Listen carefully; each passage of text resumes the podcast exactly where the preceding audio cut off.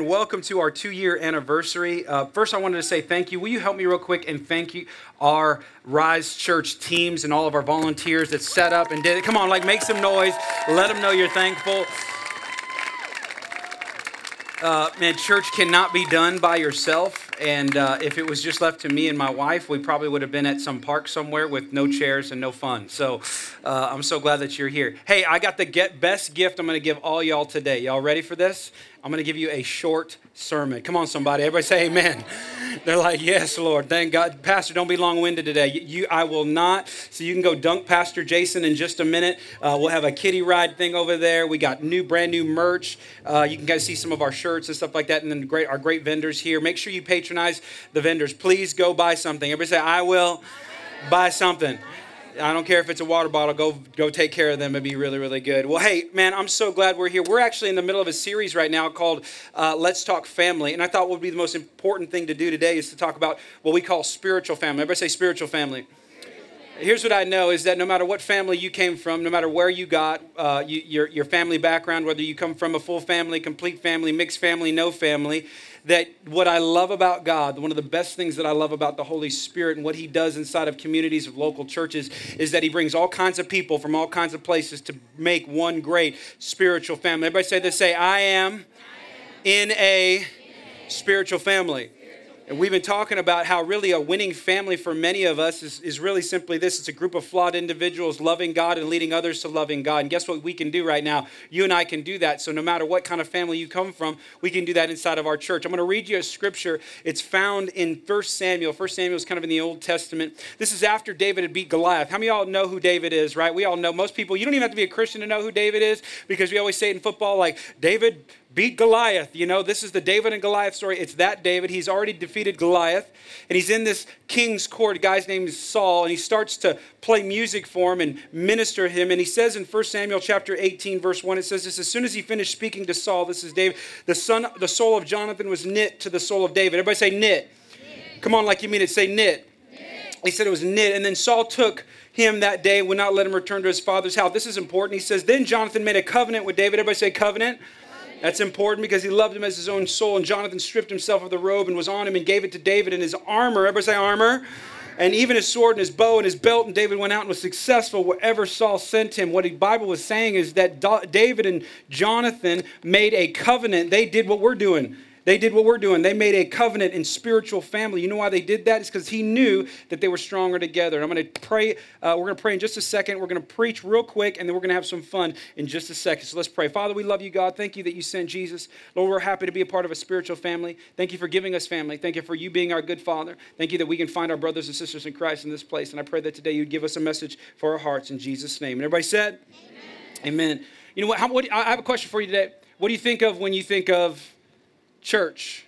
When I say church, what do you think of? When I say church, what comes to your mind? When I say church, what kind of feelings rise up? When I grew up, you know, depending on the church you come from, some of y'all came from the pew church. You know what I'm talking about? The pew church. How many y'all grew up with pews in your church? If y'all don't know what a pew is, it's a long wooden bench that they created to torture you. Yeah, they, they like why couldn't they just put a pillow on the pew? You know what I'm saying? And then somebody got smart and they started making uh, uh, chairs that had padding on them. Who'd have thought that the Lord would move on somebody's heart and make a chair that was comfortable? How many y'all remember angry preaching? Y'all remember? Yeah, yeah. I grew up in a church where I didn't know. I, I was kind of sure there was a heaven, but I was sure there was a hell. Anybody else? I knew exactly I was the turn or burn preacher. How many y'all remember going to church and you had to wear three piece suits. Y'all remember the three piece? Come on, ladies, you had to have your hair all did, and you had all kind of crazy things. And now we get look. Some of y'all are in shorts. Some of y'all thank you Jesus that we have freedom to wear what we need to wear at church. But we grew up all in a different kind of church. When God says church, when when God thinks of church, He thinks of spiritual family.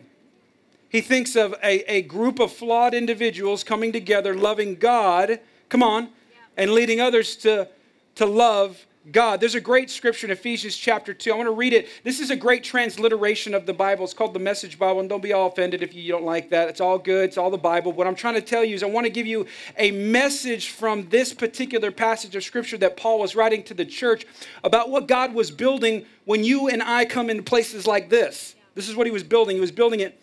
Ephesians chapter 2, it says, You're no longer strangers or outsiders. Isn't that good to know you have some friends?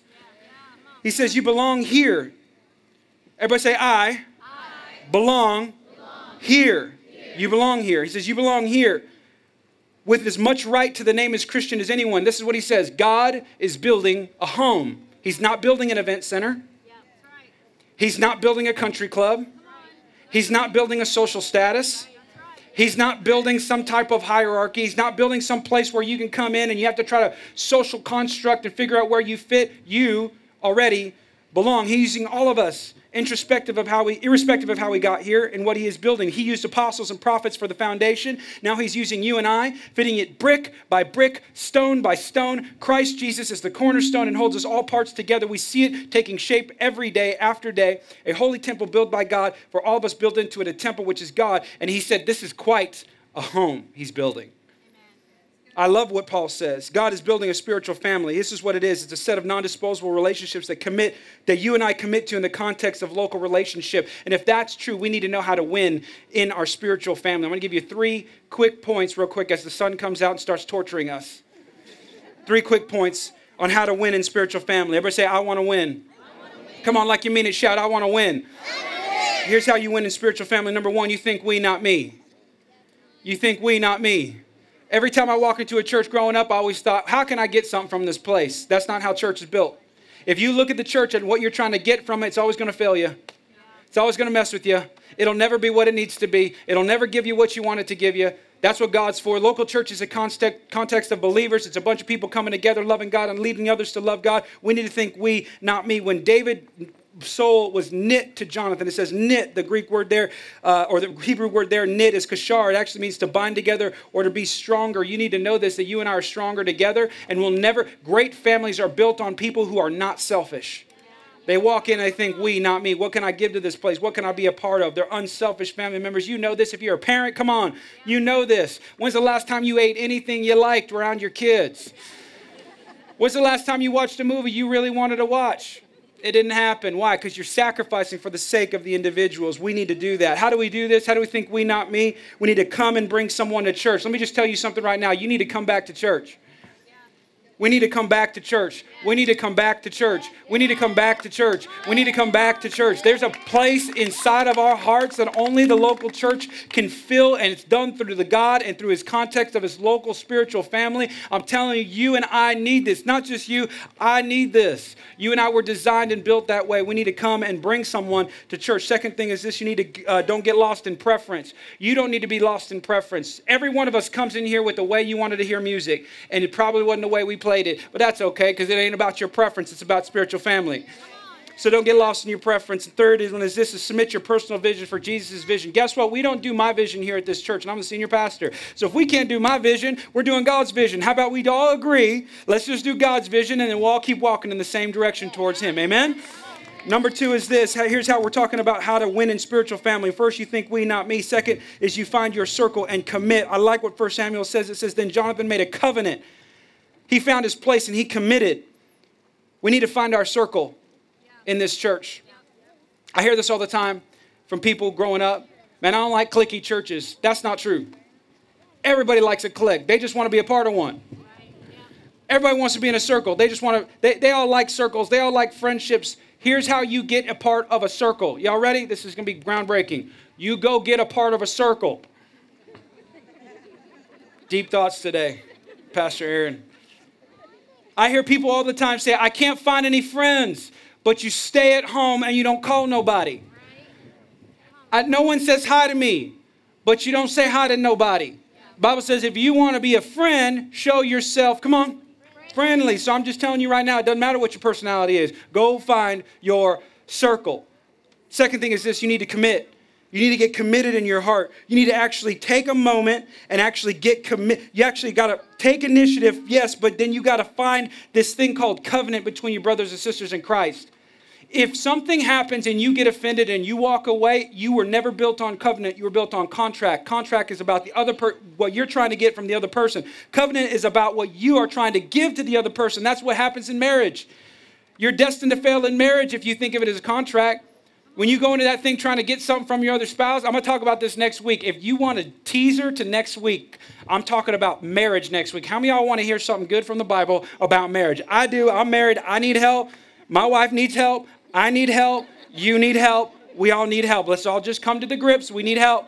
So, come back next week. We're going to talk about marriage. But covenant is all what marriage is. And you and I, inside a spiritual family, we're built on covenant. We're not built on contract.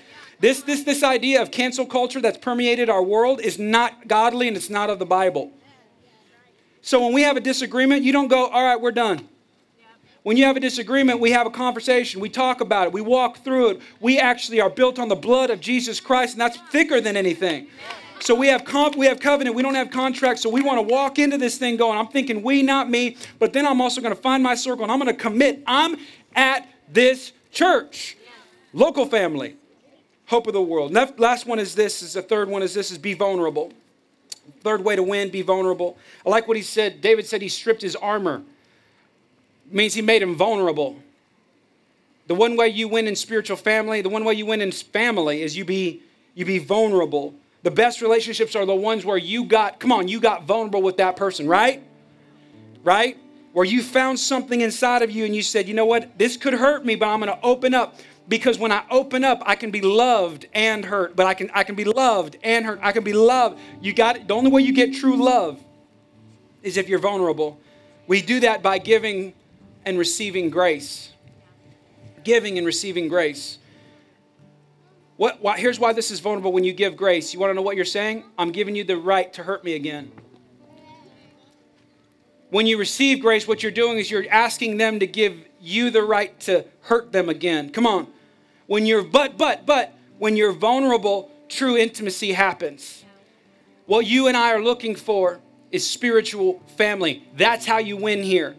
We think we, not me. We find our circle and we commit. Come on and then we, we find the best ways to be vulnerable. If we do that, come on, our spiritual family can't lose. And we'll be able to do not just what God has done in the last two years, but we can actually take it to the next step and keep going because God's not done yet. Amen? Let's pray. Father, I thank you, God, today, Lord, that you are here.